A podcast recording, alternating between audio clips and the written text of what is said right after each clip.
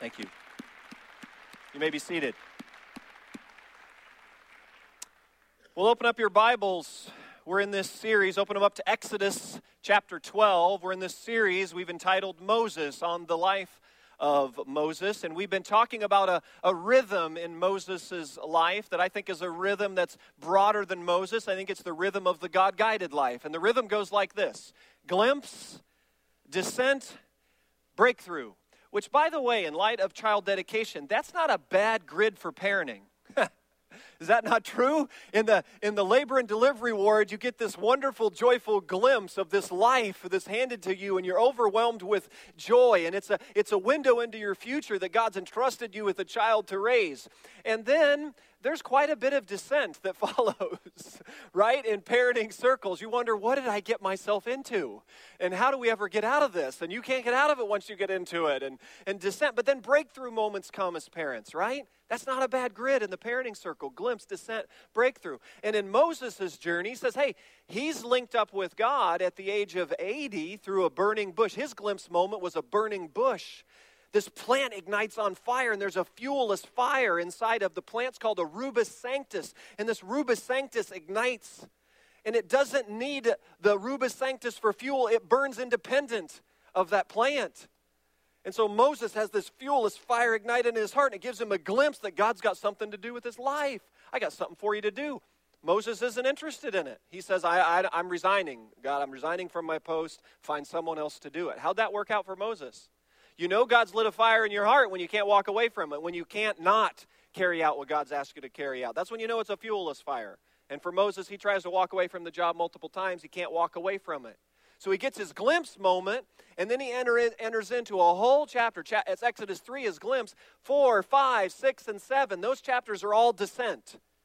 Remember last week we talked about he finally does step out and step up, and he goes to Pharaoh. How's that go? He goes to Pharaoh. Is Pharaoh embracing of the idea? Is he blessing the plan that Moses presents to him? No.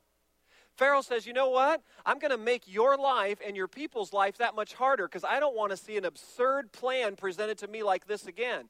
So I'm going to make your work quota even harder. And Moses is standing there going, Exactly. Lord, this is going exactly like I thought it would go. Pharaoh's not interested in this plan. He doesn't want to release the massive labor force, which is numbering around 600,000 at this point of the story.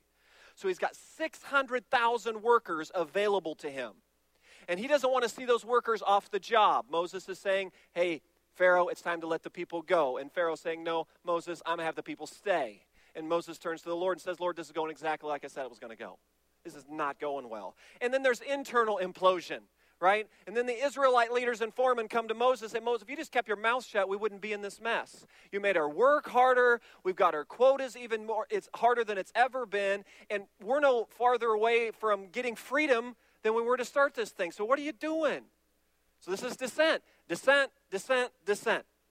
This is a rhythm for the God guided life. And we're at the chapter of the story now. Hallelujah. We come to the place of, of breakthrough that comes, because breakthrough does come.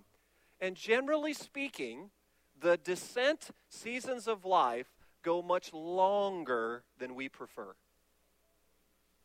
Have you found that yet? God doesn't take us from glimpse to breakthrough. You notice this rhythm with the Lord? God gives you a glimpse, gives you a vision, gives you pulls back a curtain, gives you a window into what's next, next chapter of your life. You're so excited. You're like glimpse breakthrough. Nope. Usually glimpse descent, descent, descent, descent, descent. And we talked about last week what is significant with that. Why not just go glimpse breakthrough? Because God knows there's some stuff that happens in the descent seasons of life that does not happen in glimpse and in breakthrough. And what happens in descent? There's the interior work, there's the scaffolding of Christ like character that get, gets built in the descending seasons of life that are going to be absolutely critical for stewarding whatever breakthrough comes when it comes. So, Moses, you got to go through some things. And Moses went through it at 80.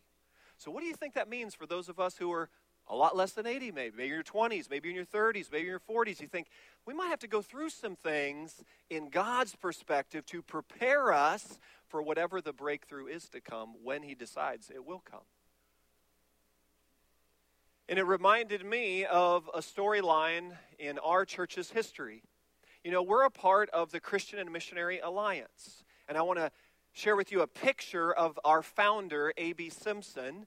That's when he was 40 years old. So our roots as your Christian Missionary Alliance Church start with A.B. Simpson, Albert Benjamin Simpson at age 40. He starts holding worship rallies in downtown New York City on Friday nights in 1883. He starts gathering people together, lift up the name of Jesus, and he started to have a burden about people around the world who don't have an opportunity to hear about Jesus. He's burdened about this, and he has a passion for this. In 1883, starts gathering people together. And the group grows, and it eventually becomes the Gospel Tabernacle of New York City. And there's the sanctuary of the original Gospel Tabernacle. You can go there today. It's called John's Pizzeria. True story. That's an inside look at a recent shot of John's Pizzeria. It's at 44th Avenue and 8th Street in New York City. So here you go. You can go. I thought next time you're wandering around downtown New York, stop in John's Pizzeria. I thought, when I read about it, I thought, Lord, at least they could have named it Albert's Pizzeria or Benjamin's Pizza or Simpson Pizzeria. And by the way, I have no relational connection to Albert Benjamin Simpson, at least that I'm aware of. Um, but that's the sanctuary. You can go there and order your pepperoni pizza, and look at that's a beautiful. It's the largest pizzeria in the United States because it's the sanctuary of the gospel tabernacle. For goodness sakes, can you imagine how many tables you can set up in there? The balcony and the main floor in that sanctuary in 1885, God gives Albert Benjamin Simpson a vision, a glimpse. His glimpse moment came 1885. And here's what it was centered around. He's in that sanctuary, he's worshiping, lifting up the name of Jesus, and God gives him a glimpse about a peoples in the middle of Africa in the country called Congo. Here's a map of Congo. He gets a vision about the people groups in Congo who have no access to the message of Jesus. And he's burdened about it, burdened to the point where he gets his leaders together and he says, We need to, he wants to know who is God calling to go to Congo and take the message. 1885. And a small group of people raise their hand and they get trained and equipped and they get sent. And within one year, the team implodes all kinds of conflict, sicknesses, people coming home, no fruit. One year, no fruit. So they get together again. They send some more people. Year two, three, and four, same stories. Oh, more people going over, lots of people dying, unfortunately, because of the disease that was rampant at that time. So there are more missionary graves than missionary workers in Congo for the first 20 years of this movement. So from 1885 to 1905, no known followers of Jesus. Dozens and dozens of graves of missionaries who there and gave their lives, all kinds of splintered and fractured families. Talk about descent, descent, descent, descent. This is the storyline. So now they, they got together, and Simpson said, You know what? We need to make a decision. Are we going to stay the course and believe that God has led us and called us to this, or are we done? Is a critical point. And that was somewhere around the 20 year mark. So after 20 years, can you imagine that leadership team? Can you imagine the elders and pastors and staff and lay leaders getting together and saying, really, are we going to keep sending? What, what's, the, what's the point here? We're seeing no fruit, at least no outward visible fruit, tons of cost, more descent. A.B. Simpson, we believe you got your glimpse moment, but the descent is awful long. What are we going to do? Here's how you know God's ignited a fuelless fire in your heart when there's perseverance in the descent, when you don't bail, when you don't quit, when things get really tough, you press on and persevere. Which, by the way, how does perseverance get developed in our character? You ever thought about this, parents? How do you develop perseverance in your kids? Do you just get to zap them? Do you get to just like make them the perseverance meal and have them eat it? That's not how they get perseverance, right? How's, you gonna, how's your child going to get perseverance? They got to go through some stuff. So, those of you who struggle with helicoptering parents and want to alleviate the pain of your kids' experiences, guess what you're hijacking from their development? When you don't let them go through some stuff, guess what you're hijacking? Things like perseverance, persevering prayer, trusting God in the midnight hours, calling out to God when you can't see what you're gonna, how you're going to get through what you're going through. What gets built in you in times like that? That's descent stuff. Parents, we can't shield our kids. We can't just help them get a picture of life that's glimpse breakthrough. We got a whole generation of young people growing up and thinking life is this glimpse breakthrough.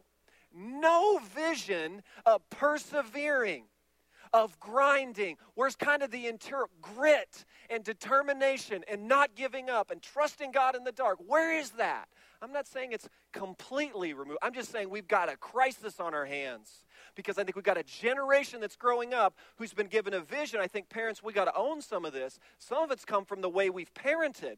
We've parented glimpse breakthrough when the real rhythm is glimpse descent breakthrough.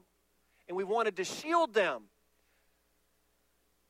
And I think for A.B. Simpson, his leadership team, boy, this was a huh, 20 year mark. We're going to pull the plug. We're going to persevere. And you know God's lit a fuel as fire in your heart when you do what A.B. Simpson and that team did, say, we're not quitting. We're staying at it. We're going to keep praying. We're going to keep believing. We're going to keep trusting. And we're going to keep sending. So they sent the next wave of workers to Congo. Get this. At the 30 year mark, okay, so we're now 1915, 30 year mark, 800 native Congo come to Jesus and get baptized. At the 40 year mark, 4,000 get baptized and follow Jesus. So at the 20 year mark, no known followers of Jesus. At the 30 year mark, 800. At the 40 year mark, 4,000. Now, hear this. Today, if you go to the Democratic Republic of Congo and you link up with the Christian Missionary Alliance Church, here's what you're going to find 1.5 million believers, 700 organized churches. They want to plant 500 more in that area. 30 hospitals and clinics that they themselves have started and staff, and they oversee 100,000 students in 319 schools. That's breakthrough. That's a picture, right? They caught the wave. Now, listen, the wave came a lot longer and a lot slower than any of them would have imagined and certainly would have preferred. I'm sure numbers of leaders bailed out, but who didn't bail out? A.B. Simpson didn't bail out, and the core group around him didn't bail out, and they stayed faithful. And, gang, Eagle Church is here connected to this denomination because they stayed true to glimpse, descent, breakthrough. They'll be persevering in the hard times. And those times when there was no visible fruit, we know because the scripture, there's a lot more going on we just can't see. There's a lot of things being sown in there. And you say, well, Eric, what was the Lord doing with 20 years of these people dying and no outward fruit? I'll tell you what he was doing the same thing he does in our lives. He was building in the interior world of A.B. Simpson and that leadership team that would eventually launch the Christian and Missionary Alliance denomination that's now in 81 countries, serving millions of followers. Of, it has its roots right here. He was building inside of them the structure on the inside, hear this, to uphold the weight of the breakthrough like that that was coming. You see that? They weren't ready. God knew they weren't ready to steward this kind of thing, at least the way He fully wanted it stewarded. And the same thing holds true in our lives. Perhaps a good word for us as a church to just be faithful and steadfast with what God has given us and to make sure we're paying attention to the right things and trust God for whatever breakthrough He wants to bring, whatever He wants to bring it. And to remember the timeline will generally be longer and slower than any of us prefer. And that's just an assault on our North American instant gratification, right? That we just like it all right now. Our definition of a long wait is one month. Lord, it's been one month. Where are you, Lord? You know, the scripture says with God, a day is like a thousand years, and a thousand years like a day. That does not help with building patience. Because you start getting, you're like, Lord, really? And so when you get linked up to life with God, you're going to get a PhD in the fact that his timetable is not like you and I's timetable. And for North American suburbanites, his timetable is definitely quite a bit slower and a lot longer than we want it. And so the sooner we kind of just settle into that, the smoother the relationship goes.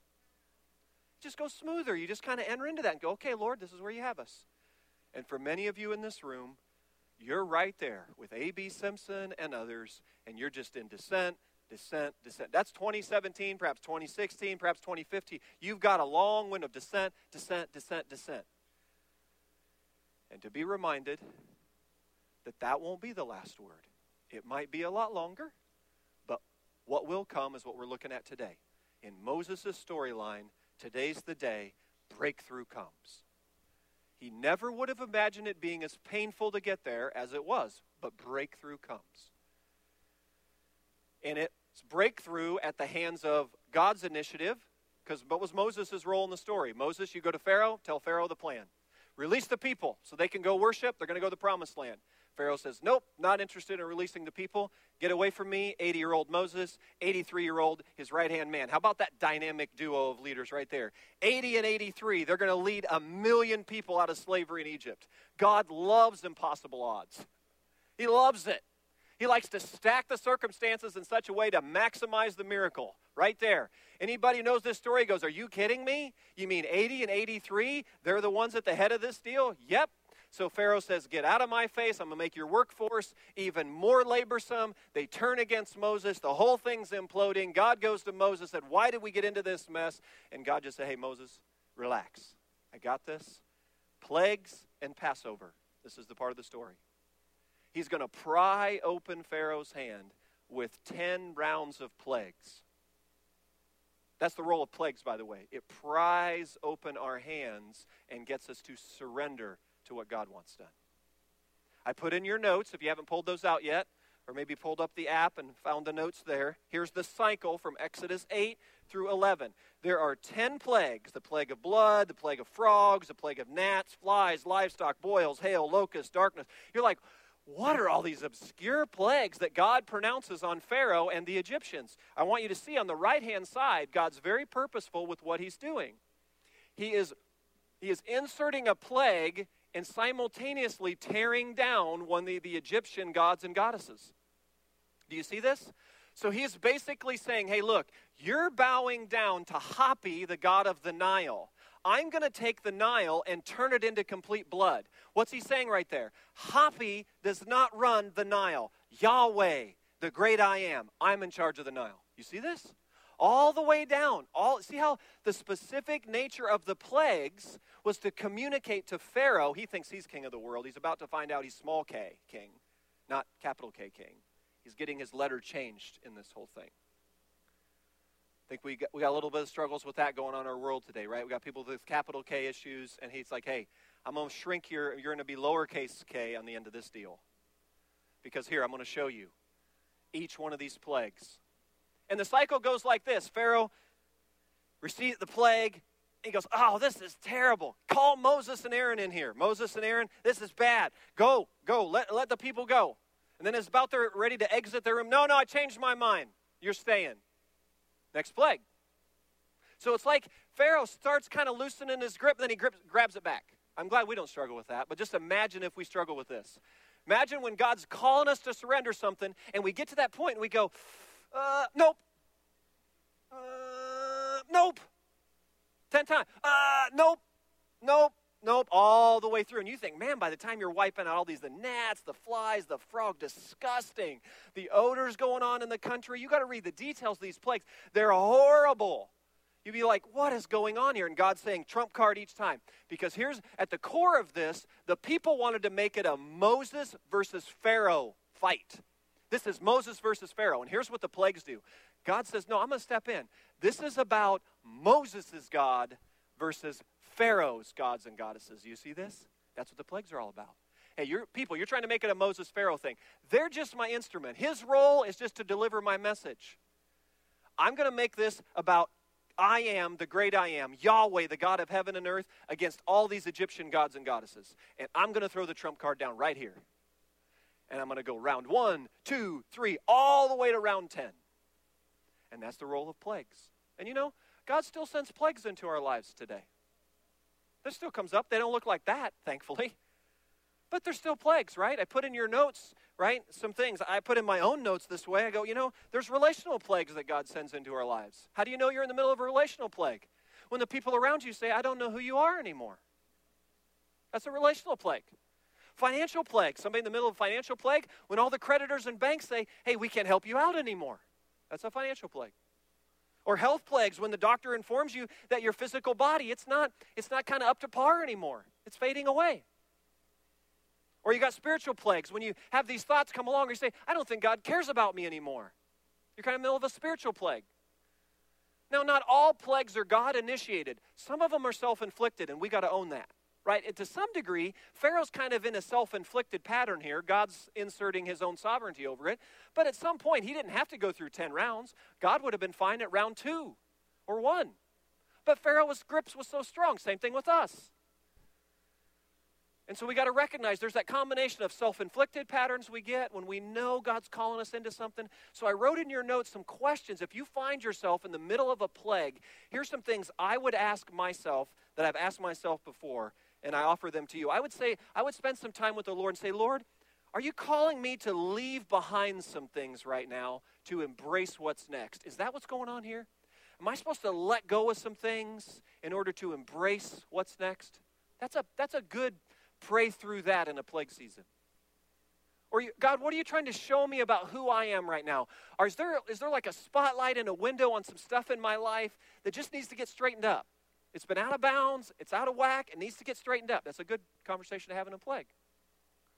Thirdly, where do you hear the voice of the Spirit just saying, surrender? Surrender this to me. Surrender. That's a plague type conversation. Just surrender. That's another way of saying, just loosen the grip. Hands off the wheel, step back, let God have his way. Just surrender. Or the alternative is go through another round of plagues. And I don't know about you, but I, I can just get, I mean, I just, how many rounds do I have to go? And go, Lord, here we are again. The Lord's like, yeah, uh, Simpson, are you ready? Are the surrender? We're still at that spot. Lord, we're still at that spot. Yeah. You ready to surrender that? I'm not sure. Oh, another round of plagues. Simpson, surrender. We still at that spot? Surrender? Yeah. You ready to do that yet? Ah, I'm a little more ready. Open it up. And then, ah, Plagues. That's, that's how this works. The plagues aren't just an act of judgment, they're also an act of His grace to draw our hearts to Him. Right? He's trying to get us to Him. He's saying, Hey, I'm better at guiding your life and leading you through glimpse, descent, and breakthrough than you'll ever be. Will you trust me? Will you walk with me? So I want you to see the plague as a gift from God to draw our attention to turn to Him in ways that maybe if we were left to ourselves, we wouldn't turn. So to be grateful, as hard as it is to be in the middle of your own personal plague. And that's where Pharaoh finds himself. So they get to the final plague, the plague of the firstborn. And this is going to set us up for the communion table this morning. So the backdrop to the communion table experience is right here in Exodus chapter 12. How amazing is that, huh? So here's the plague of the firstborn, Exodus 12, 12 to 13. Here's the essence of this plague when he says, on that same night, I will pass through Egypt and strike down every firstborn, both men and animals, and I will bring judgment on all the gods of Egypt. You see that? So that's the role of that plague. He's going to trump card on the Egyptian gods. See, notice lower G. He's got the right capital and lower. See how God's got that down? I am the Lord. the blood will be a sign for you on the houses where you are, and when I see the blood, I will pass over you. No destructive plague will touch you when I strike Egypt. So here's the plague of the firstborn. He says, Hey, I'm going to send an angel through the Egyptian camp. Actually, it's going to go through all of your camps, but the way it's going to pass over your house is you're going to place the blood of a lamb over the doorframe of your house. And the angel's going to see that blood over your home, and he's going to pass over your house, Israelites, and he's going to strike down the firstborn of any home that doesn't have the blood on the doorframe, which would have been just been the Egyptians at that point. So all the Egyptian firstborn children and all the firstborn livestock, they're all going to die. That's the final plague. And this is the one that gets Pharaoh to finally open up his hand completely and not close it back up, at least initially. So 21 to 23, here's kind of the details Exodus 12. Then Moses summoned all the elders of Israel. So he gets the leaders together. He says, Hey, God's got a plan for this last plague. This is going to be the deal breaker. Go at once, select the animals for your families, and slaughter the Passover lamb. Remember that. The Passover lamb. Take a bunch of hyssop, which is like a plant like that they would use in sacrificial systems in Egypt. So a lot of the Egyptian priests would use hyssop for their kind of religious ceremony. So it's real intentional here. He's using something from their practices and he's harvesting it out and redeeming it. So he says, hey, take some hyssop, take the blood, and spread it. Dip the blood in the basin, put them on the door and top of both sides of the door frame. Not one of you shall go out of the door of his house until morning. That would be important. You'd be motivated to stay in. When the Lord goes through the land to strike down the Egyptians, he will see the blood on the top of the sides of the door frame and will pass over that doorway. That's where the word Passover gets its roots.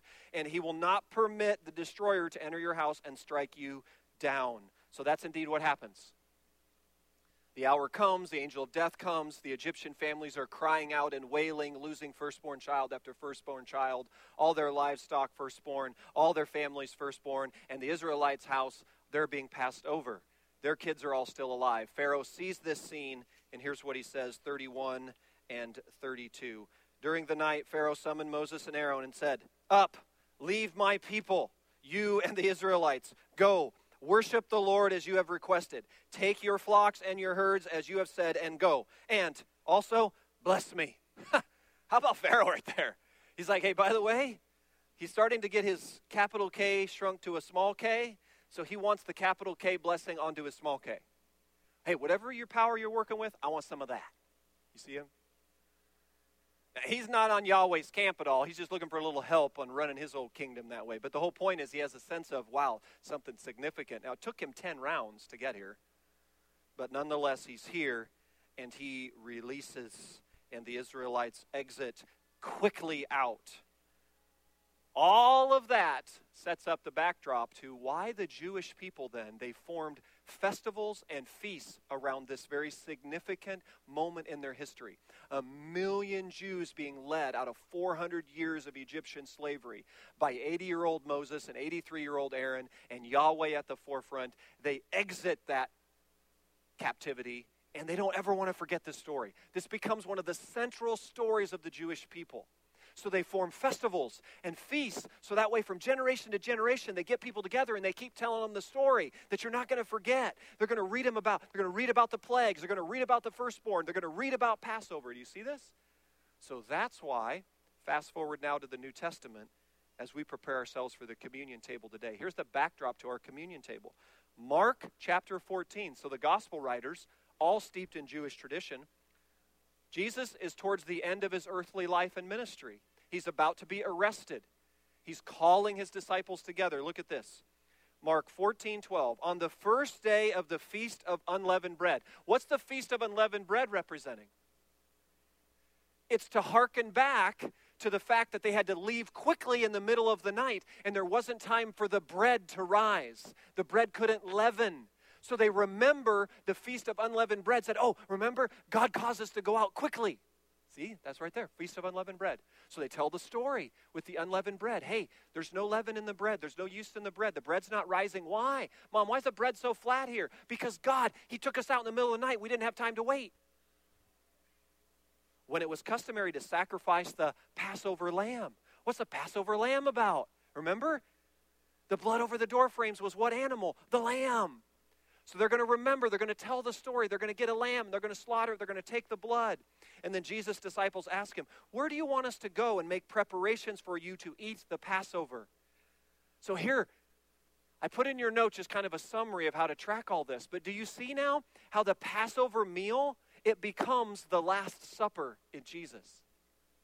So Jesus sets up the Passover meal and he says, Right now, do you see the significance of this? So he takes the bread and he dips it into the juice or the wine, and he shows the symbolism of his broken body and his shed blood. And he harkens back to Exodus 12, and he says, What? He says, Hey, the way the lamb's blood over the doorframes protected all of those who were in that season there, just right now, I'm about to give my blood once for all. And so God's judgment of sin is going to pass over your life. Do you see the significance of this? And so, this is why when John, one of his disciples, he looks at him and he calls Jesus this amazing statement. He says, Look, Jesus, you're the Lamb of God who takes away the sin of the world. Do you see the significance of that? If you're a Jew and you heard that, you go, Wait, you're calling him the Lamb of God? And they're immediately going back to what? Exodus 12. And his blood, who takes away the sin, not just of those firstborn in Israel at that time, the sin of the world. You see the significance of that? So, gang, as we go to the communion table this morning, we go as a Passover people. That's us, that's our heritage in Jesus. We go and we, we tear off a piece of that bread and we remember his body was broken and we dip it into that juice and we remember his blood was shed. And this is how, right, God's judgment on sin, it passes over our lives. Where does grace come from? This table. Why don't we have lambs out in the atrium being slaughtered with blood? Because we've had our Passover lamb once for all. I don't have to wear a bloody apron all week long as a pastor and deal with sin with all those blood sacrifices. Why? Because Jesus' blood, once for all. Do you see this? This is our feast of unleavened bread. This is our Passover meal. This is our Lamb of God who takes away the sin of the world. And so we remember all the way back to Exodus 12 thousands of years ago when God said, This is how I'm. See how God always had the salvation story in his mind with whatever he was doing back in Exodus? He always, Jesus was eventually going to be the one. So he set it all up right there. And so, worship team, why don't you come on up? We're going to spend some time. Team's going to lead us through some songs. I know many of you are guests today, and we're glad you're here. Maybe you've come to support those who were dedicated or or you just came as a guest of someone else. We're glad you're here. We want you to know our communion table is an open communion table. You don't need to be a member here, you don't have to be a regular attender. But I just ask you to examine your heart. The scripture says, make sure you're all in with Jesus when you come to the table. And if you're not quite sure if you are, just take some time in your blue chair and maybe spend some time praying about that. And this is an opportunity for you. Maybe you want to give your heart to Christ for the first time. You can pray right now and say, Jesus, save me. Forgive me. I want your blood. I want your sacrifice to be applied for me. You can call out right now where you're at, and then you can go and take communion for the first time. That's what the table's reserved for, those who are following him. And so, the way we do it here at Eagle, in just a moment, I'm going to dismiss you to the tables, and people just get up and they form all around the table. They tear off the bread, they dip it in the juice, and then just kind of spread out all around the room here. And you'll see family units grouped up, you'll see small groups grouped up, you'll see people maybe praying by themselves. You do it whatever you want to do. And then simultaneously, we want to open up the front here to have an opportunity for you to be prayed for. You may have come in this morning in the middle of your own personal plague at whatever degree, and you can come, and this is a safe place for you to simply kneel and be prayed for and prayed with about whatever's going on in your life. Because we believe this Jesus, our Passover lamb, he still heals today. He, he still does. Physical healing, relational healing, emo- God still heals today. And so we tie that to our communion experience because we believe his broken body and shed blood provided a way for this kind of healing. So I'm going to invite you to stand with me now. Why don't you stand? I'm going to pray. The team's just going to play kind of instrumentally for a bit. And if you want to come for prayer, either before or after you go to the table, you're welcome to do that on either side here. I'll be over on this side. We'll have a couple of elders over on this side and just available to pray with you and for you about whatever's going on in your life and then we're just going to take some time and then worship our great Lamb of God together. Jesus, we thank you so much that the way you orchestrated extracting a million Jews from Egypt matters in 2017 when we go to this table and we recognize you are the Lamb of God who takes away the sin of the world. We're here today we're here today because of what you have done. And this table represents your great sacrifice, and you told us to remember. Do this in remembrance of me. So we remember and we worship and we exalt you. Thank you for coming for us. Thank you for never giving up on us. Thank you for forgiving us. Thank you for giving us second, third, fourth, and tenth chances. Thank you that your grace is sufficient no matter what we bring this to this table. Your grace is sufficient. Is there anything too hard for the Lord? This table says no. Jesus' name, there's none. So we go as an act of worship now. In Jesus' name.